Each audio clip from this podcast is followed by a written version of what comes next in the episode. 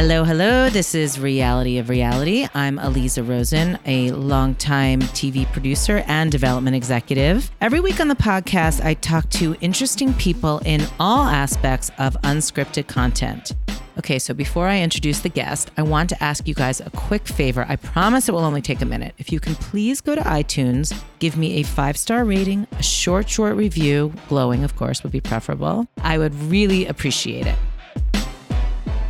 Today on the podcast, Dave Metzler. Dave is probably best known for show running, executive producing the hit MTV show Catfish, now going into its eighth season. Hard to believe that's a lifetime for any show. As someone who loved the documentary, I've always been super curious about how that show is actually produced, and Dave shares some really interesting behind the scenes tidbits and stories. Dave was also there for the genesis of Queer Eye for the Straight Guy for Bravo back in the day. He tells a great story of how that show came to be and got off the ground. Hi, Dave.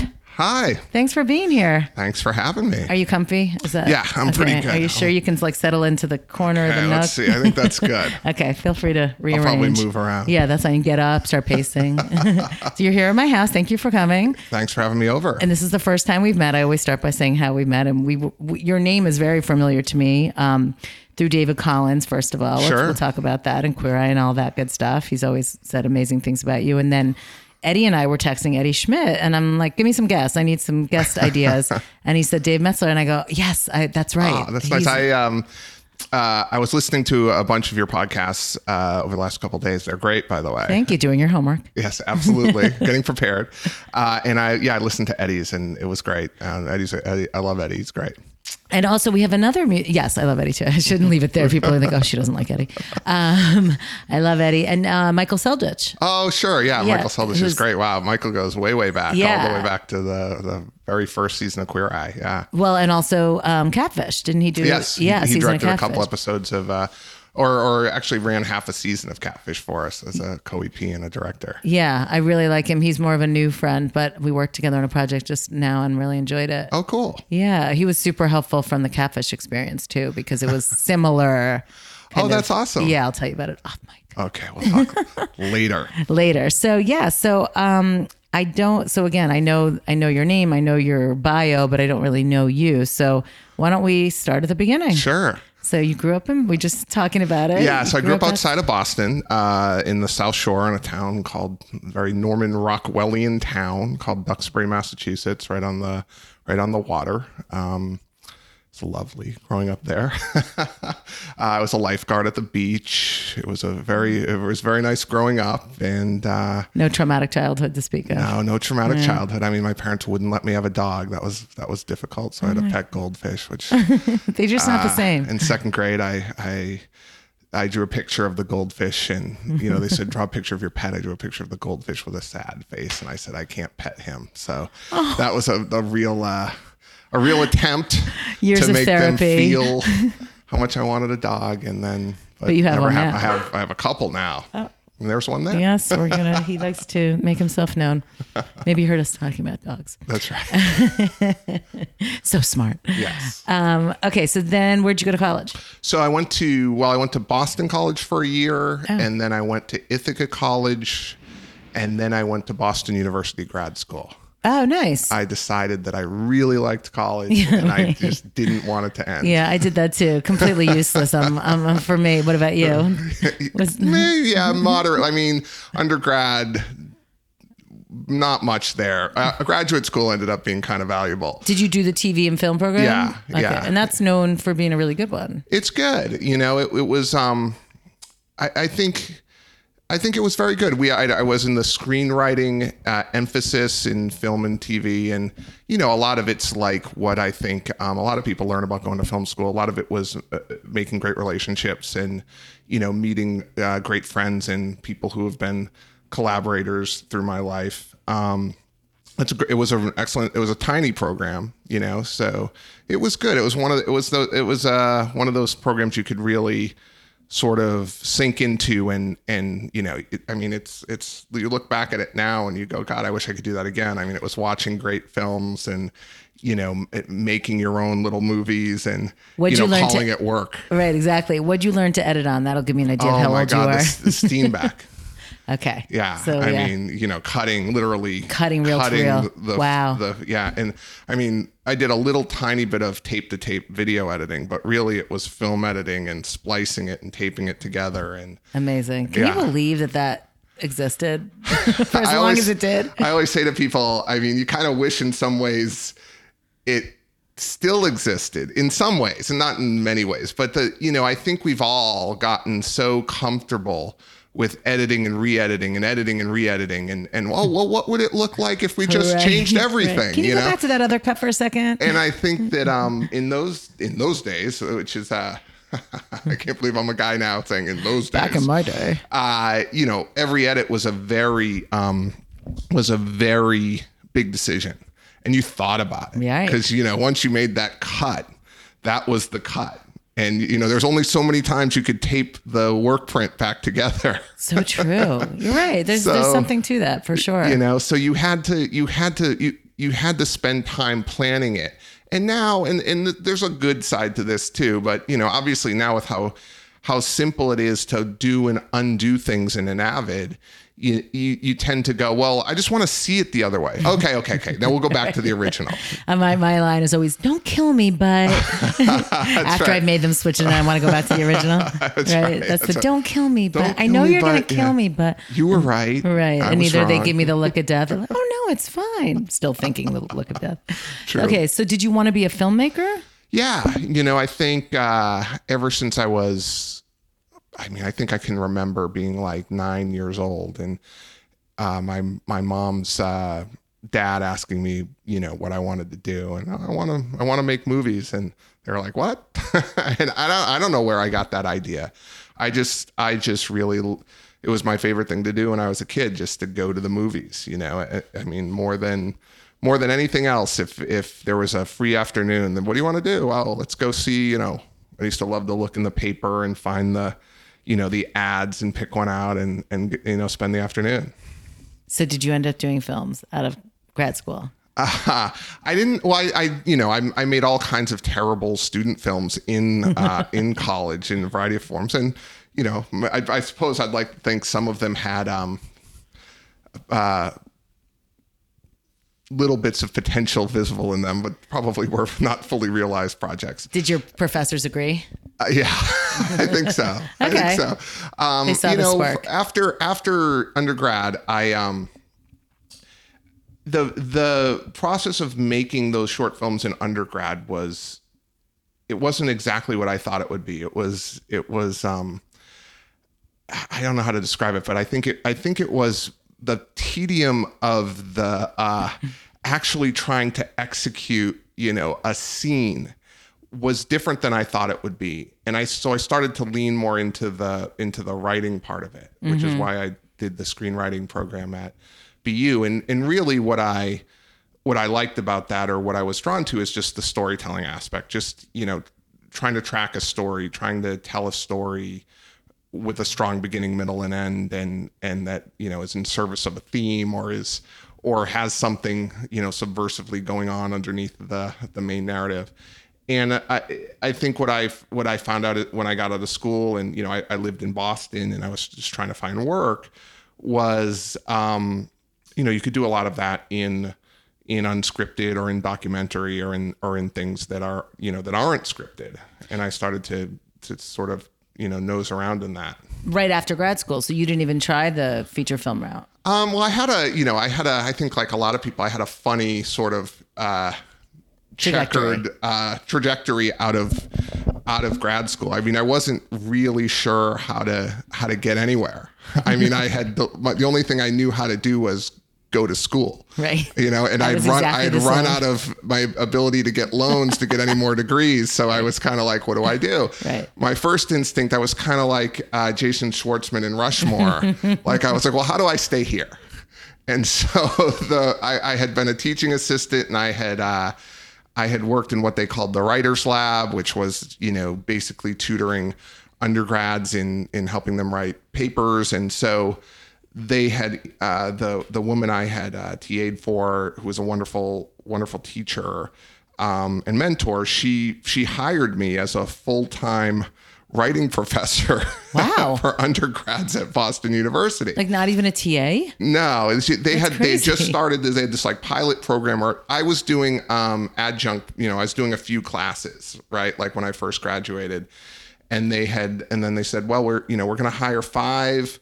This was like your you know uh, communication writing 101 class. So every you know Boston University is huge, and every almost every kid with any interest in communications came through that class from all the different schools. So they needed a lot of people to teach it. So they're like, we're gonna we're gonna do five uh, full time positions, and you know I got one of those. Wow. which was great. Um, but then after about a year of it, I was kind of like, you know, I'm really playing it pretty safe here. Did you know what you were doing? Like, did you know how to teach? I, yeah, I knew how to teach and I and I liked it and it was a curriculum that I had been taught and that I was very comfortable with and I I knew what I was doing. But you didn't see yourself as an academic. No, you know, I guess I, I at that point I had some dream because I was trying to watch what you know some of the successful professors were doing. I'd be like, I could do this, and then in the summers I could make movies, and you Yeah. know this would be perfect.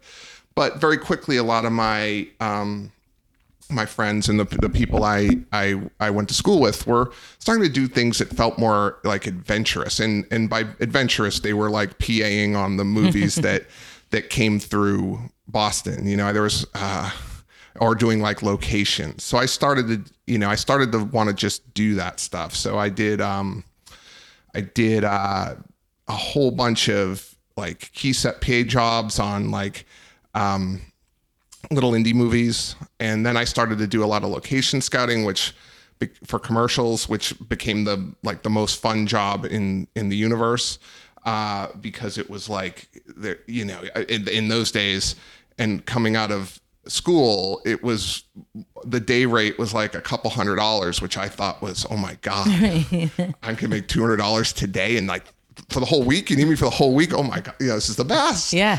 and I just got to drive around all day. You know, they'd like, go to, you know, we're talking about Marlboro, go to Marlboro and find, uh, you know, a, a, a church, right? Right. We need an exterior. And then there was this one job where this, I forget for, for what it was for, but they wanted pictures, they, they wanted pictures of signs with cool letters. And that whatever the ad campaign was, they were picking and choosing letters. So all I had to do was drive and take pictures of signs all day long. And I thought this is the most fun ever. I can just drive in my car, listen to music, and take pictures of signs. Yeah. I mean, sounds great. That event that you know, that is not a permanent job, it turns out. Now, was any of that connected to Dave Collins and his company? Because that's I know what they were doing. Yeah. So what happened was I, I sort of did three things at once. I um I I um I, I did this little independent movie called The Gentleman from Boston, which was like my very first, which changed its name and was not a great movie, uh, but was a was maybe the most fun I've ever had in my life as a as a job. I mean, I met a girl who I fell in love with on that movie. Like four of my best friends worked on that movie. And it was, we were basically just running around the state house in Boston shooting some, you know, some semi clear narrative about a political thriller. Was it with Mark Wahlberg? uh, no, it was, it was mostly with people you wouldn't know, although I, a, a then unknown Drea De Matteo was in it, which was cool. Oh, Uh, Adriana. yeah. Is, that, is that her name from The Sopranos? So yes, Yeah. exactly. So I did that, and that led to the the the director of that film had some TV work on on the on early HGTV where it was just Oh, wow. like it was just um HGTV was just beautifully photographed kitchens and bathrooms. That's what the show was: kitchens and bathrooms. Wow. And you would go in and you would sit on you you know th- this is where I sort of learned um, how to do almost everything. I learned more here practically than I had in school, which was you know I ran a camera, I ran the sound, I you know I interviewed the person at the same time, I lit the room, and then I went back and edited it. You know, and and it was just these packages about people who had redesigned their kitchen and and and you know TV was a, HGTV was a little different there. The kitchen was done. Yeah. It wasn't like we went in there with some no great renovation. personality and renovated it. Yeah. They basically you sat on the couch That's with some nice couple and they're like, yeah, the counters used to be this and now they're granite. Did they even have pictures of the before? Yeah, they had okay, the before pictures. and you know, you were you were really struggling to Yeah, to find something interesting to talk about. Amazing. But you, it, from a production standpoint, you know, you did every single thing yourself. So I, I did that. You know, I would do episodes of that of those shows here and there, which were my first producing jobs, and then um, and then I worked on a independent another independent movie called Session Nine, which is where I met David Collins and Scout Productions, which was Brad Anderson's. Uh, movie and it's a horror movie set in um, a abandoned um, mental institution in Massachusetts, and it's actually a really good movie. And Yeah. Brad's a really good director. Um, so on that movie, I got to know David and Michael, and then once that movie was over, you know, I was kind of still doing some of these HGTV things, but then I started scouting locations for them and and Scouting doing and, and they gave me the great uh, word job, the looking for signs job, one of my favorite of all time. And then eventually, you know, because I was trying to figure out, all right, well, what am I, you know, what am I really going to do in this business? Like, how am I going to start the next right. phase of it? Um, because I had gotten this experience on with the HGTV shows, I was I was like, well, I we sh- I should make some you know TV shows. I know how to make TV shows now, or a little bit anyway. Yeah. Um, so I I basically Scout had this open sort of workspace that was not completely filled up with people that would you know productions would come in and out of. So I just kind of walked you know and, and I had been hanging out with David and Michael. So one day I um I came in and I said, "I'm your director of development now. You you don't need it. you don't need uh, to, to pay me. I just need that desk and that phone, and I'm just going to come in every day until we um, until we sell a TV show." Oh my gosh. And See, this is I have to break here for the for the lesson. Yeah. So because I always try to you know sort of highlight because a lot of youngsters listen to the podcast and just sort of like how do I do this? How do I make it in this business or how do I get started? And I think that's an amazing story because a lot of times you have to create it. And if you're not saying I'm going to be your director of development and you're going to pay me five hundred thousand dollars a year, blah blah blah, you know, not not that entitledness, but just like I'll work for free. And I'm all in. I think they were probably thrilled. Yeah. Oh, absolutely. and it, I didn't even, you know, looking back, it's kind of funny because I don't even know if I knew what a director of develop. like, I don't know how I came up with the idea that that that was the title or what development even was. Right. I just like, okay, you know, I'm going to sit here, I'm going to think of ideas, and I'm going to call people, and mm-hmm. you don't have to pay me. And I sort of somehow knew that that if that worked, like that would put me in a position where I jump up the ladder, you know, in, in success. And then, and then I also sort of intuitively knew that I was young enough that it was a better idea than continuing to try to hustle for Yeah. day jobs. Yep. You know, like day day day yeah. rates. Freelance, You know, exactly. and um, and so I did that, and we we and I had you know I had saved a for the time I had felt like I was saved a ton of money from that word job, so I could get by for a little while. And as I was there, they would throw you know they would throw more scouting jobs. So you know a, a couple days here and there, and that's all I that's all at that time I really needed. I had three roommates, and you know. Um, the girl I loved broke up with me, so I didn't have anywhere to spend my money. Uh, yeah. See, this is the advantage of a, of a heartbreak. Okay, so I had David on. I don't know if you listened to that one. I haven't heard that one. Okay, so he we we go way back to sort of how the whole Queer Eye inspiration happened, and if uh, you're listen, if people are listening, they haven't heard that it's the David Collins episode. Um, we talk about the origins of Queer Eye, and so he tells the story of how he was at some event and basically some schlubby guy, you know, kind of came Yeah. in and he turned to I think Michael and said, you know, God, like I, w- I would love to make him over, and that was sort of the the the kernel or the light bulb moment for Queer Eye. So you were there at the time. Talk about sort of like, did he come in the next day and say, "Hey, here's something. Let's talk about how to make it a show"? Like, it's funny because these memories are um are I'm I feel so old right now because this is so long ago. Yeah, what was but it here's how I remember it. Yeah. like so so David and I and our and uh, another one of our great friends, uh, Sean Baker, um, had had decided to do a spec pilot called Musical Chairs, which was like a a, a, a you know a city to city based show about the local music scene, right? And we thought this would be cool, and it was something to do, and you know, so we had we had basically gone out and you know solicited some of our favorite local musicians and did this whole like kind of round table like talk show, and uh, it it was sort of an okay idea, but it was super fun to do. So we were we were uh, we were editing that, right? So we were in these editing rooms, and, and the way I remember it was I was it was a Sunday afternoon, and I was I was in there, and David came. I was in the edit bay, and David came running in and like I think I have an idea. I think I have and I was like, Mayday, all right, what's mayday." what's the idea? You know, and and he said, um, I was at this, you know, open studio art show in South Boston, and there was this schlubby guy with his girlfriend, and there was another group of gay men across the room. Right. And those those guys basically, you know, the woman was started to kind of berate her husband or boyfriend or whoever and saying something like, Well, why can't you get it together and look more like those guys? And those guys kind of came over and rescued him. And they're like, What are you talking about? You know, your husband's hot. All you need to do is do this and that and the other thing. And and David said to his friends, you know, that's like the queer eye for the straight guy. And and then he was like, "Oh my God, that should be a show." So he came back Yes, to the that office. was for the record. That was the story. I have a have a bad memory, but that was the story. you exactly lined up with what he told me. Oh, good. Yeah. And so he came back and, you know, kind of spit this out to to the room, you know, and I, and I was just like, yeah, that's a big idea. That's a big idea. So so we spent um the next, you know, maybe 6 months um developing it.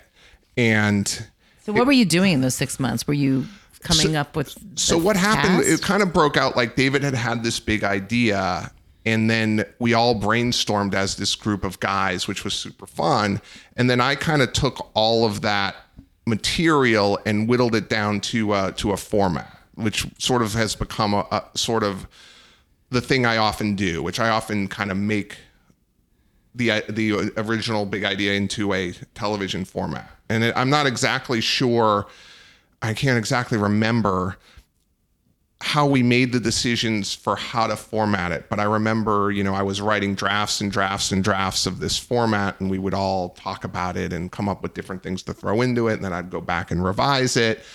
And then David to to sell it wanted to do a a pitch book, you know, like the equivalent of a deck, but he wanted to do it looking like an Esquire magazine Yeah. uh, edition. I, I told him I saw it when I was at VH1. Oh, really? Yeah, it was 99. Oh wow! Um, was that right? No, uh, 2000 was- or yeah, it was right around- Yeah, it might have been 2000. Two, 2000, 2001, somewhere yeah. in there. Okay, sorry. It was the second time I went past 2000. Um, yeah, I mean, it was the early days, right? Of real of and uh, oh yeah, yeah, yeah. It was the second time I went back, so it was Yeah. later. Yeah, yeah.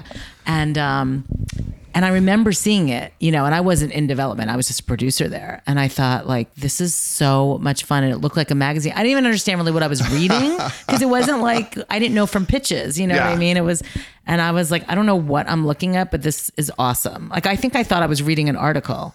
It was cool, and that that little indie magazine we made called Queer Eye for the Straight Guy took a long time. David got very particular about the layout, as Yeah. if it was being released, Right. You know, on It's gonna be newsstands. published. Um, and it was great. Was the people in the article? Those were not the Fab Five. They were no, they were later. they were us. were so I'm in there. Oh, that's amazing. Michael's in there. I don't think David. I think David was taking the pictures, so I don't think he was one of the guys. But but me and all the guys from the office were the you know Fab Five. Um, Oh, that's amazing. Do you still just- have it somewhere? I, you know, my sister designed it, so she has it somewhere. She's a graphic designer, so she did that whole layout, um, which was really cool. Uh, So when you were doing it, and you took, like you said, six months. That's a really long time. Did you think? I know you said that's a big idea, but you can think a lot of things are a big idea and they can fall flat, or they can never sell, or you can change your mind six months later. When you were ready to take it out, did you think, "I know this is going to sell, and I know it's going to be a hit"? I mean, no, I didn't. I didn't. you know, I didn't know what I was doing at all. I just thought Right, this you had is- never even the yeah, show. I mean, we were in Boston. Right, right, right, right. You know, we knew nobody. so right. then Like, how did it happen? so so David and Michael had had made some really excellent movies with Errol Morris. Right. And you know, they made some some other independent movies, but they had a really strong relationship with Errol who worked out of Cambridge where they partnered on these movies and um and then they sold a, a TV show called First Person, which if anybody hasn't seen, it's like one of the best Yeah. TV shows. It was just it was just like Errol Morris movies as episodes. And is that where the Interrotron started? I don't know if it, that's where it started, but Errol used it in in you know he did a, a very cool setup where yeah, you're looking straight to the you're camera. looking straight down the camera and he's in another room Yes. and you're seeing his face on the you know, Yeah, and David and I talked about this too, and I think you can see some episodes on YouTube as well. I hope so. I mean, it's Yeah. a really good show. And so um that relationship, so that they had, you know, Errol and Scout had sold that, I think originally to it was originally to IFC.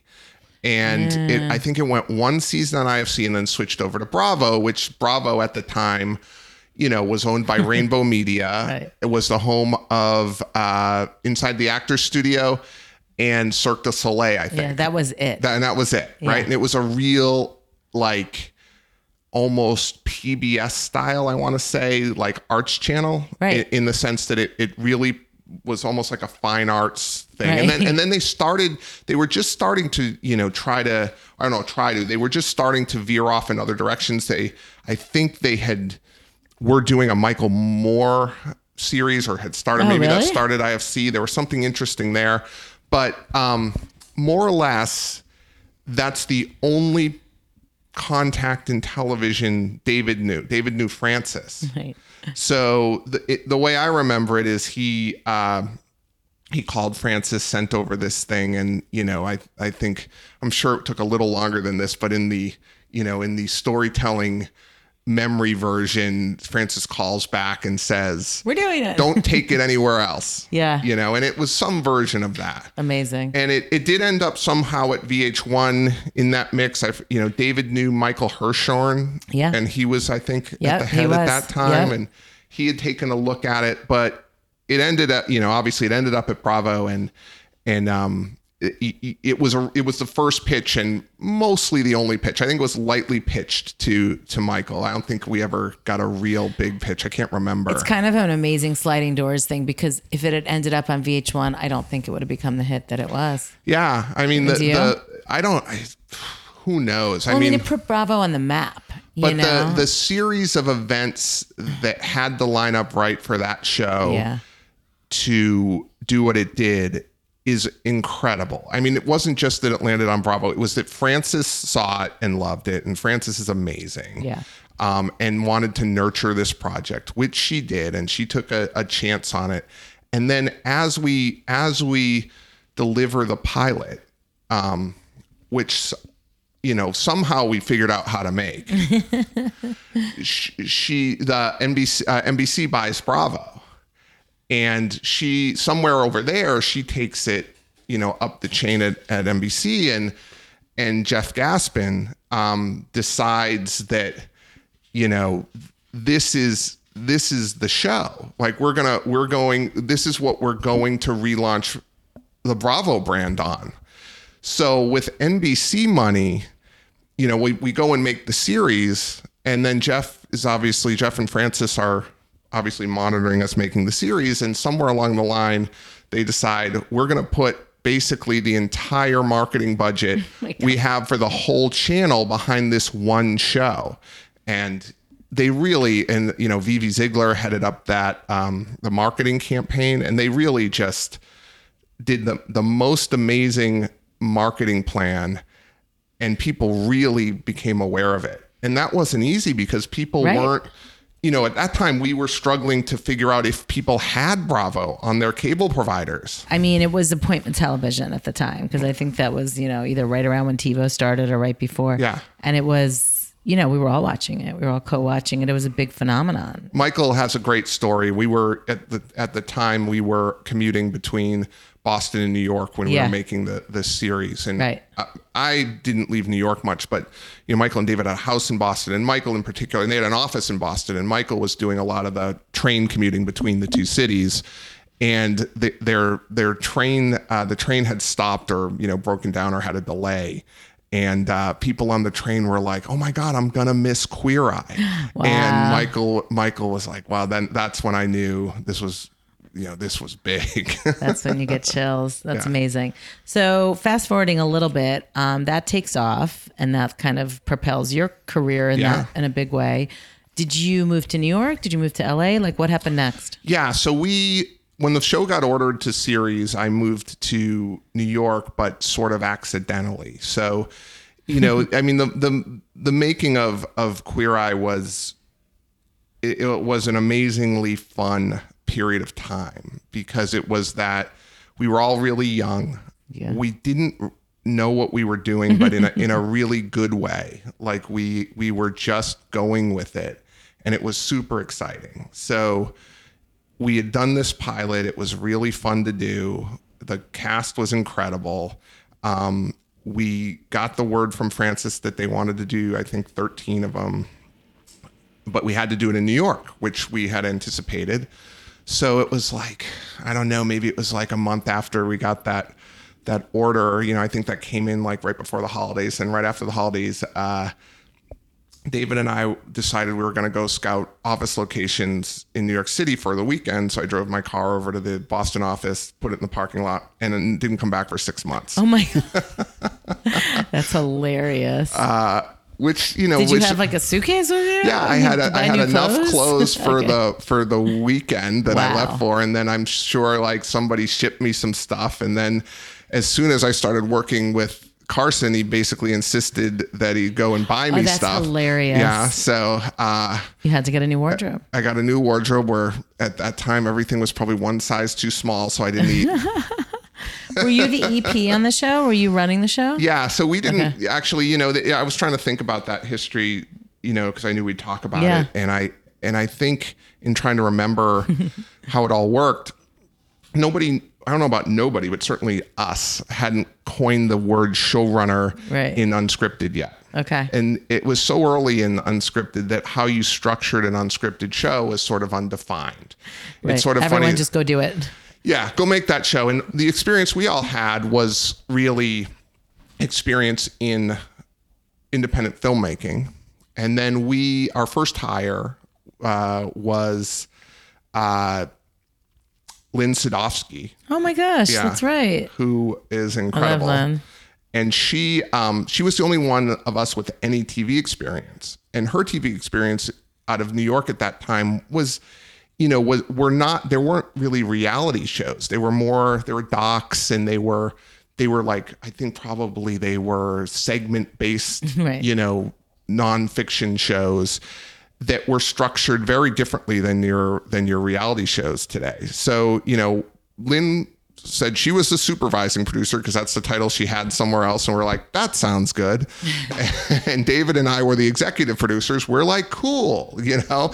And then we knew we needed a line producer because you always need a line producer no matter what structure it is and we just sort of made it up.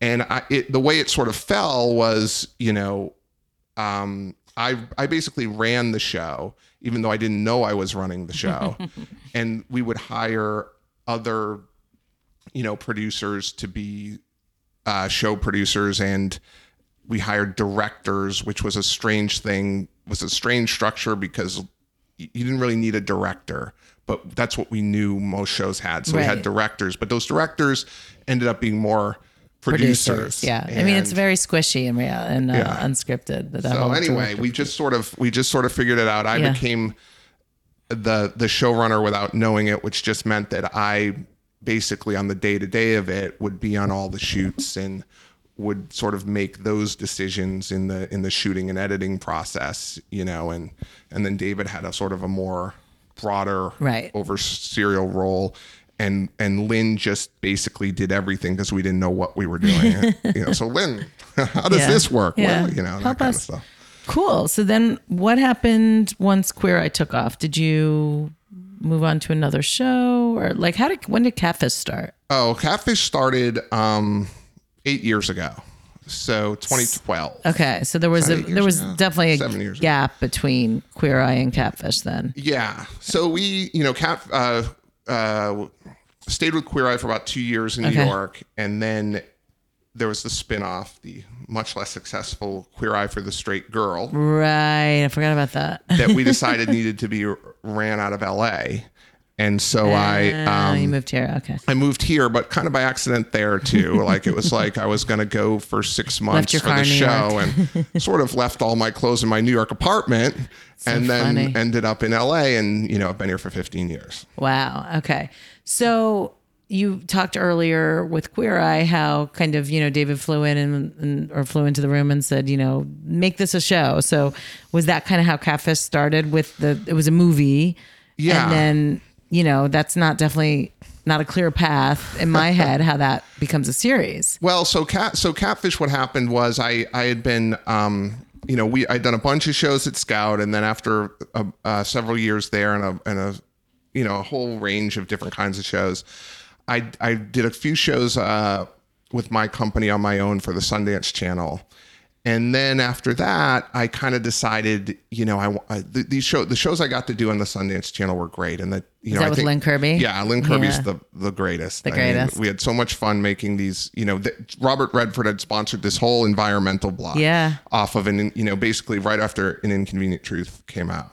So And we that were, was big ideas for a small planet. first was big ideas, and then I did a, a show called The Lazy Environmentalist, and then I did a couple other projects for Planet Green, and they were all with this Yeah. great group of people. That's amazing because you get to do socially conscious stuff Yeah, too. and it was real kind of more docky stuff. Yeah. So I really enjoyed that, but they you just didn't, you know, you didn't have the audience Right. that you were getting. And I got kind of this itch to kind of get back into what I would call pop culture Mm-hmm. projects, things that were a little more visible. Yep. and I knew that I I wasn't really getting those on my own. Like I like off on my own, I was having a hard time finding those or generating those in a way. So I, I needed I needed to just switch things up a little bit. So, you know, I I I, I basically read in um, in the trade somewhere that uh, relativity that was uh, Tom Forman's company at the time. Rel- relativity real was the Right. original title. I never understood the real part, but whatever. And, yeah, I guess it's like that's our unscripted part. exactly. Yeah. And then eventually became Relativity TV. Right. But so uh, I had read in the trades that uh, Carson had sold a show to OWN, and or, or Relativity had Oh, right. and Tom had sold a show to OWN with Carson. yeah, I remember that. And so I called my agent. I was like, "Who's show running that?" And and he's like, "I don't know." And he's like, "Turns out nobody." And I was like, "All right, so so uh, you know, can you please introduce me to to those guys?" So that's Yeah. how I met Tom. and so also did, Carson obviously could vouch for you. yeah, and then we had a we made this show called Carson Nation, which was on the very first uh, launch of Own, um, which was a really hilarious show that nobody saw, which was basically Carson and his assistant going to the smallest towns in America with a with a airstream trailer, Yeah. you know, filled with stuff and making people over. I uh, by the way, I did see at least one episode because that I talk about this often on the podcast. My all-time favorite show of all times, unscripted show, was um, Oprah's 25th year, which ran on the first when Ah. OWN right. first launched. So I was watching Oh. a lot of OWN at the beginning. Well, thank yeah, you. Yeah, and I'm a big Carson fan, so I Yeah, really he's- he's he's, he's a natural. I mean, he's just He's a he's a he is the one of the most natural talents I've ever met. yeah. He I mean, just owns it. is incredible. Yeah, it lights up the screen. So then you did that, and then I- you formed a relationship with Tom, and formed a relationship with Tom. Yeah. Mm-hmm. Did another show called Coming Home. Um, did a did a pilot that turned into a um, a special. Uh, that's kind of a fun side story uh, with Heidi Klum and Seal. Uh, oh, which, R.I.P. uh, yeah, exactly. that relationship, not them. so tho- they had for seven years. They had uh, they had done a they, they had renewed their vows and Oh, had yeah. a, had a By wedding. the way, Remember kiss that? of death. Have you noticed that all couples who renew their vows get divorced? yes, That's why I'll never do it. I, I think you know. I think you do it one time, maybe twice. And so they had they, they this was their this was their thing. They would do it every year and, and would throw a huge party. It's basically a wedding. So they came up with an idea that was redoing weddings for people whose weddings Oh, got that's fun. screwed up, Yeah. which was really fun. So we did this pilot with them, and Seal sang at the wedding and gave this oh couple Oh this great wedding, and we loved it. It was for lifetime. And then as we finished it and delivered it, you know, we basically delivered it. And like a day or two later, I remember waking up and my phone was exploding, and I'm like, oh no, They split Yeah, up. They split up. I was like, well, that's the end of that series. They couldn't have held out till you sold it. They, they couldn't, Jeez. no, they give us Just one do one season. season, one Yeah, One season. season. God, those Um, fuckers. So anyway, yeah. So after that, you know, somewhere after that, and after coming home, Tom said, "I've, you know, we did this relativity, and and I did this, um, did this pilot for MTV based on the the Catfish movie, and it, Relativity owned the Catfish movie. They had they had released it, so there was oh, some Oh, synergy where with at the time between the film and television sides where they were like, how do we use Yeah. some of the, this intellectual property Definitely. and spin it off into shows and tom had had come had said let's let's make catfish into a into a series so they did a pilot that they that they really liked and mtv picked up and and so he asked me to run it Was the pilot already kind of what the show looked like? yeah a- a- in, in a lot of ways i mean you know it's it's we've done uh, 140 of them now Oh my so it's- god! And have you been the showrunner yeah, from the beginning since, on since it? the beginning of it yeah and then it's, I mean, it just keeps getting renewed. it does it's one of those shows you you sort of dream of as a producer where Right, the gift that keeps on it keeps on coming, you know, and and it's you know it still does it still does well in the ratings, and it's it's had a lot of of fun cultural touch points where um, I think our, our favorite thing that's happened with that show is we got a, a we a, uh, a a second definition was added in the dictionary for Wow. what a catfish is. Well, So- I was saying to my husband, he asked me before, you know, he always like, who are you, who are you interviewing? And I said, I told him you, and then I said catfish, and he goes, I said, you know catfish, right? He goes, well, I know what the term means, but what's what is it? You know, and like, isn't that amazing that like Yeah. he knows the term as a term, but not right. as a show? it's it's been a it's it's it's that's had a real sort of the name catfish the title the Yeah. the phenomenon has had a um a, has resonated in pop culture in a way that that is stuck which is really interesting I have to say, I mean, I saw the doc and it blew my mind. Yeah. I mean, I just remember I I like to go in as much as I can cold on most docs, especially the ones like abducted planes, just the ones that you know I hear are crazy and I don't read anything. Right? Did you see that one? oh my God. Insanity. That made catfish look normal. Um, and I was I literally was like, what the hell am I seeing? And um, and I have seen a couple. Of, I'm not a watcher of Catfish. I have seen a few episodes, and I did even for research on this last show that Zelda Sure. ran. Um, and what was so interesting to me is, and and Michael told us this as well. I don't think I'm getting giving any secrets away. We could always cut it, but I think it's a, a positive thing because everything's scripted and producers, you know, everything. And what amazing to me is how much Nev is in the dark and who's his sidekick? oh max Max, sorry. yeah I didn't mean sidekick, but his partner. You- They, yeah. they really truly are doing an investigation and they don't know. They, they sort of dive into it like the, uh, you know, following the clues. And that kind of amazed me because I just assumed everything was already produced. I mean that that's really one of the fun parts of of that show is it's really unfolding in front of you Right. and you know as much preparation as we've done as producers to anticipate things it's still surprising to us. But you know Nev and max and max has since moved on from the show um, because he's a he's a filmmaker in his own right. And now we're we're looking for our new co-host. Oh, um, wow. and we've had a whole bunch of guest co-hosts on this past season. And and it's been really fun with them because they they come in and can't believe it either. Right, they're like, "What's going they're like, wait, we, we, you guys really know nothing, and we're like, yeah, you got to figure it out, you Yeah. know. And that's, I mean, it, it's it's fun. It's it's it's a very documentary in spirit type of show, Right. You Which know, is great that you kept that feel Yeah. of it.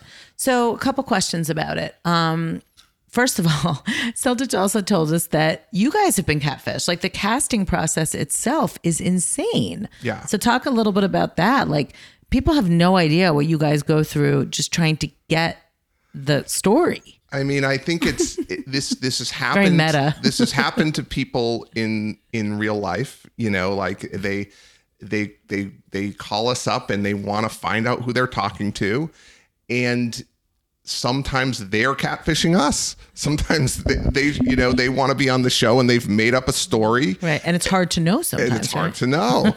and eventually you figure out a way to find out. But yeah, and you know, you just have to you have to find people who who are re- you know the the key to the casting process is really finding people who are really invested in this. And it turns out there are a lot of them who are really in love with somebody or think they're in love with somebody. They don't know how to solve this problem and they've seen the show. But it's just so weird to me. I mean, I'm sure people, and it might be annoying to talk about it. So I apologize. Probably like Not people all. talk to you at parties about this all the time.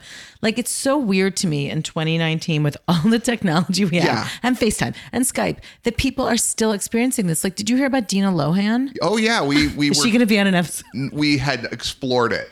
And But I, like, she's completely being catfished, right? Yeah, I think so. Or, or you know, it depends how you define catfish. I think that Okay. he's probably who he says he is, but there's other things going on. You know, I mean, it's all Right. something's going on if you're if you if you've been Right. dating somebody and you haven't met. I bet he's married. We, we never got that far, Right. and I think what happened was the the relationship either blew up or it Oh, might be over? it might be back now. I don't know, but it, it was happening and then it wasn't happening, and but the I you know it's a good question and it's sort of the fascinating part of the show, and you know without playing too much of an armchair psychologist, I think a lot. First of all, most of the people on the show are very young. Yeah. And what's sort of charming about the whole thing is it's a heightened version of young love, right? Yeah. So when you're, it's kind of like if you remember back to when you had fallen in love for the first or second time. In, Yeah, no, in, high my twenties, in my twenties before email. I Right. mean, we, I, I was, it was a long distance relationship, and we wrote letters and talked on the Right. phone every single Right. day. Like, I saw him like once every six months. Yeah. and it turns out I wasn't being catfished, but it turns out if we had had other technology, it probably would have ended way sooner. Right. And I think, you know, the the simplest way to describe how it can still happen with Yeah. with FaceTime with all the ways to verify somebody's identity is the person being catfish just doesn't really want to know the truth. Yeah, I knew you were gonna say that. They're that. sort of, you know, willfully deluding themselves. Yeah. And because of that, the show is actually a fairly good way to come face to face with with what's really going on largely because coming onto the show is like joining a community Yeah. right you have people helping you get through this process and Nev and max are sort of uniquely good Yeah. at bringing you through that through that experience and what we you know i think what we are most proud of about the show and and this you know I, this is this relates to queer eye in a, in a funny way is i i like to do these shows that are you know maybe on the surface are a little salacious but underneath them they're subversive Yeah. so for for Queer Eye at the time, and it's hard to, particularly in Los Angeles in 2019, it's hard to remember this clearly, but it was controversial. Right. Like the the idea, Queer Eye, just the title. the title. yeah, it's not know? like LGBTQ is part of was part of the lexicon back yeah. then. And the funny thing is, we had a we had a you know David may have told you the story. We had a little. Uh, disagreement with the network about the title. Yeah. We wanted it to be the queer eye for the straight guy. right. And I love that that's even like a controversy to have. and we became well the they were bravo and and the programmers made a great point that we didn't realize is like at the time on your on the your TV guide. on your on your scrolling guide Yeah. on the TV it, if it was the queer eye it it, would cut off. It would come off guy. as the queer and they were like nobody's gonna have any idea That's what the what they're hilarious. what they're gonna tune into for the queer but queer eye Yeah. you know is, is a it, you're Right. gonna you're gonna go well what's that you know Yeah, so I think it's better. I think Queer Eye is better. it is better. Yeah, it's like the Facebook, It was the right decision. Yeah. But um, but you know, we had gotten a lot of there was a lot of concern um uh when it was about to air if we were putting something on the air that's going to be you know people are going to react to in a negative way and you know is it just going to be a, a stereotype that Right. you know are people going to say it's just a stereotype and we got the reaction we wanted which is we were dealing in stereotypes on the surface Mm-hmm. but underneath there was a you know there was a social message but it wasn't it wasn't in your face it was it was in comedy Which is the best show. Yeah. When when you don't know even that you're being and we educated or Yeah. ta- you know social message too. totally. We got we got letters from you know uh, from families and from you know a, from a lot of kids who were like I came out to my parents because your show gave me the confidence to. But more interesting from parents who were like I didn't really get my son and but then I saw your show and these guys and it, it makes more sense to me now. And, and things things like that that were really nice. And Yeah. the show was meant to be entertainment. And so it's nice you know it wasn't meant to be message based and to be medicine but it but you if you you know it's fun to do things that can have an impact so it, with with catfish it's sort of a similar thing right everybody wants to tune in to see well who is the person Right. really behind that door Right. but we that that happens in almost the middle of the show and the rest of the show is trying to sort it out and the back end of the show is is really about finding compassion for people who are having or are struggling with their identity Yeah. and so it's you know there's a lot of love is love to our show there's a lot of people trying to figure out um, where they are on the gender spectrum. There's a lot of exploring of identity. And I think what's really fun about that is that you you get to tell all these stories in a documentary way about all kinds of people with all growing up and living in all kinds of situations and people relate to that. Yeah, I mean, especially that MTV audience, right? I mean, it's just so different than when we were growing up. And, Yeah. You know, like we didn't even, there wasn't an identity thing to even, not even a conversation to have. Right. Gender fluidity. I mean, it's like, what was that? You know, we, we just didn't have Yeah. that in, in our conversation. So it's you know that's No, I of, agree with you. I think Yeah. that's really cool. Back to Queer Eye for a minute, just because you talked about sort of the heart of it and the message and, you know, the acceptance from the gay community. I'm assuming you've seen the reboot. Yeah, yeah. And how do you feel about the evolution of it? it's great you know i mean I, I was thinking about that driving over in that in that i think the the the show has come on in two very interesting times in in sort of the american culture mm-hmm. right so when we first launched the show we used to joke one of the reasons we got lucky was that the, the show launched in the summer of gay. It was 2003. and all of a sudden, there was all of this Really? sort of, you know, Will and Grace was becoming very, Oh, okay. very popular, and Queer as Folk had just come on to uh, uh, Showtime, Oh, wow. and it was becoming like it's the, it was a zeitgeist moment, Right. and you can never predict the zeitgeist, but at that moment, this was the thing. It was the time, Yeah. you know, and um, and the way to deal with it, I think the way to to the way to tell the story then was really, really based in humor. Mm-hmm. Really, what we wanted to do was make it funny Yeah. and and as we were saying we wanted it we wanted its message to be in that spirit of of fun that we had created and we wanted the guy the straight guy in, on the show and the and the guys of Fab 5 to bond but in a but in a really you know in a in a really fun Yeah, and funny way and so th- there's there's a little story that goes along with that where when the story when the show was about to be um released we were doing all this uh like the TCAs and we were we were we were announcing the show and Yeah. doing all this pr- these press conferences and uh the very we had this media training that was really interesting where we had this great none of us had had any experience. Like all the guys were were had no TV Right, experience and did, did not have a public persona yet. So it was very good to sort of learn how to answer and field questions. And because of it we we were we were co- very confident. But one of the things the the media trainer was telling us is like you know this is the TCAs these these uh, television critics have been sitting in these seats for days. They're grumpy. Right. they're gonna throw probably tough questions no you know about this show. And we were trying to guess what those questions were.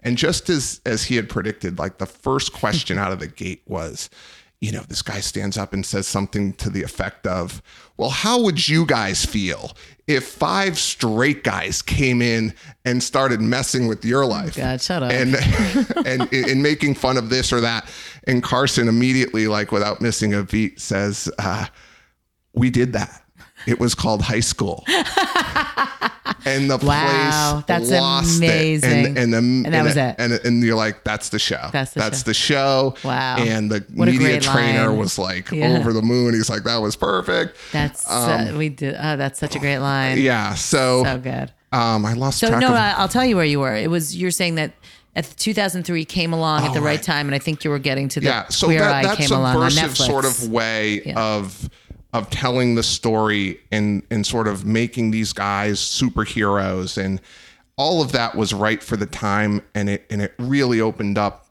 it really fit into the culture and started some conversations and was great.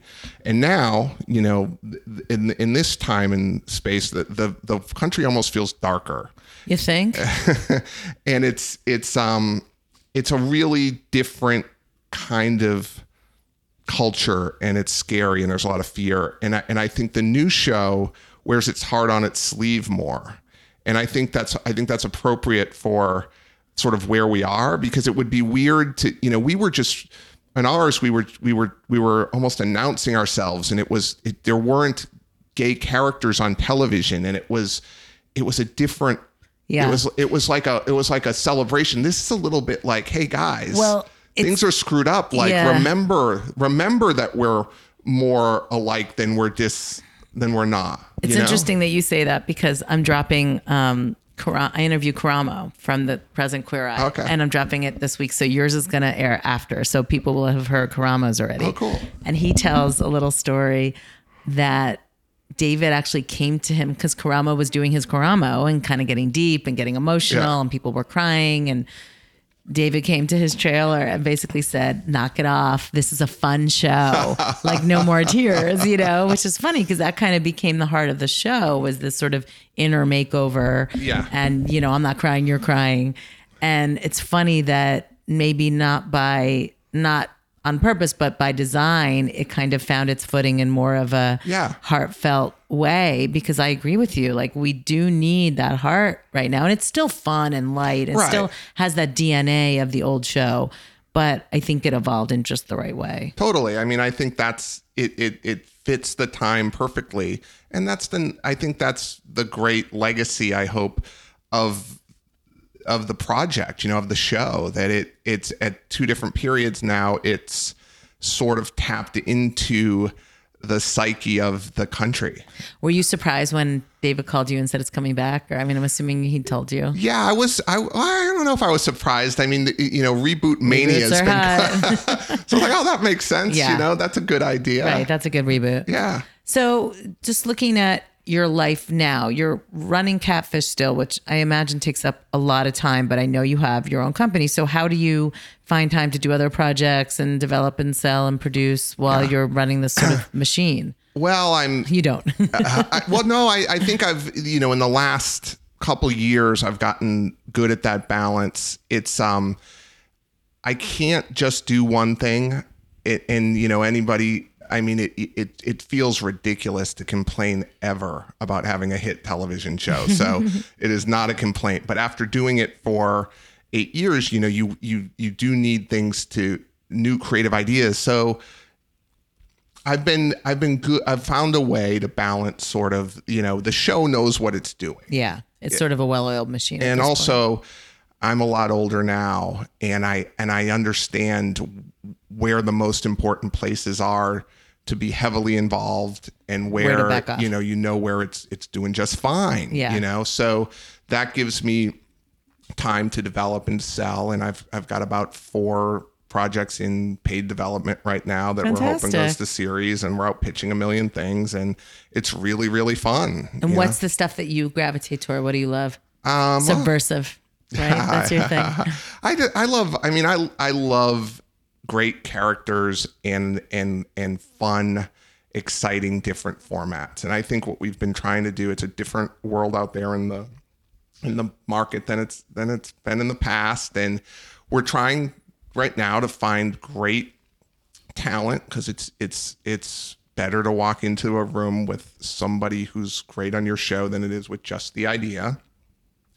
And putting them into genre formats that we're able to twist up into something a little bit different and surprising, you know, and going in in there and say this is this person's perfect for this space, but here's how it's going to be different than any, you know, it's this isn't your typical food show or this isn't your typical home show or this isn't your typical makeover show.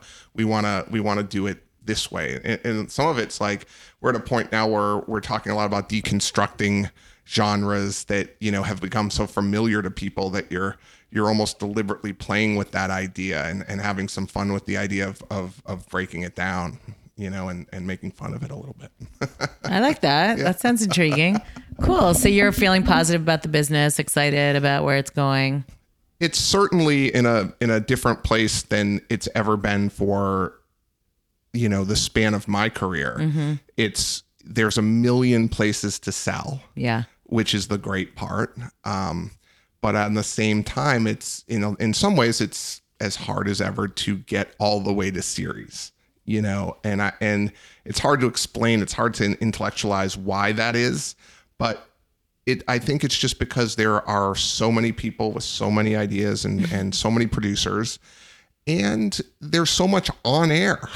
Right. So it's hard to break through with something new and original um, that people want to watch and it's you know you've i've heard people talk about it on your on your other pod you know you're on the podcast that um it's hard to get a hit right now. Yeah. You know, there are great shows out there that are just not doing much business and it's that it's a tricky time for that. It's hard to break through the noise. Somebody said I think it was I I don't think was it on your podcast somebody said something recently. No, I think it was at one of the um, Realscreen panels. Somebody said something that I I think was really smart, which is the the the trickiest part about trying to it used to be and we all remember this and sometimes we all revert to this and think it's still happening that you're competing with your time slot and you're not competing with a time slot right now. Your show is competing with the entire recorded history of television. Yeah, Eli Lehrer said that. Yeah. I was at that panel with Tom. And I thought yeah. that was a genius yeah. statement. Genius because, statement. Because that is the truth. It's like your show. Yeah, you're just competing with friends. You're competing that's with right. The Office. That's right. Yeah, that's right. it's the that's the line of Eli Lehrer. That's the line of 2019. If you're listening. Yeah. Um, and when he said that, or yeah, when I read that, that's exactly right. I was, I thought, oh, that that's exactly. It actually helped me understand it. Yeah, I'm like that's exactly what it is, right. you know. And that doesn't mean you should you stop trying or you're never going to have a hit. Yeah. It just means that we all need to sort of realize that that's what we're up against. And and I realized that I do that, right? Like it's 10 o'clock at night on a on a right, Thursday and I want to watch something, I'm like, I'm not going to go look for what's live. I'm going to go watch Friends or I'm going to go watch yeah. an old episode of The Office or, or whatever. I know? know. It's crazy. It's really, it's overwhelming. As a viewer, it's overwhelming. So as a producer, it's a whole other ball of wax. Yeah. Well, this has been great. Thank yeah. you so much for talking. I think people will really enjoy the journey. Oh, well, thanks for having me. It's been fun talking with you and congratulations on on this. It's it's it's really fun. I'm going to go listen to all the rest of them. go binge. Yeah. Thank you.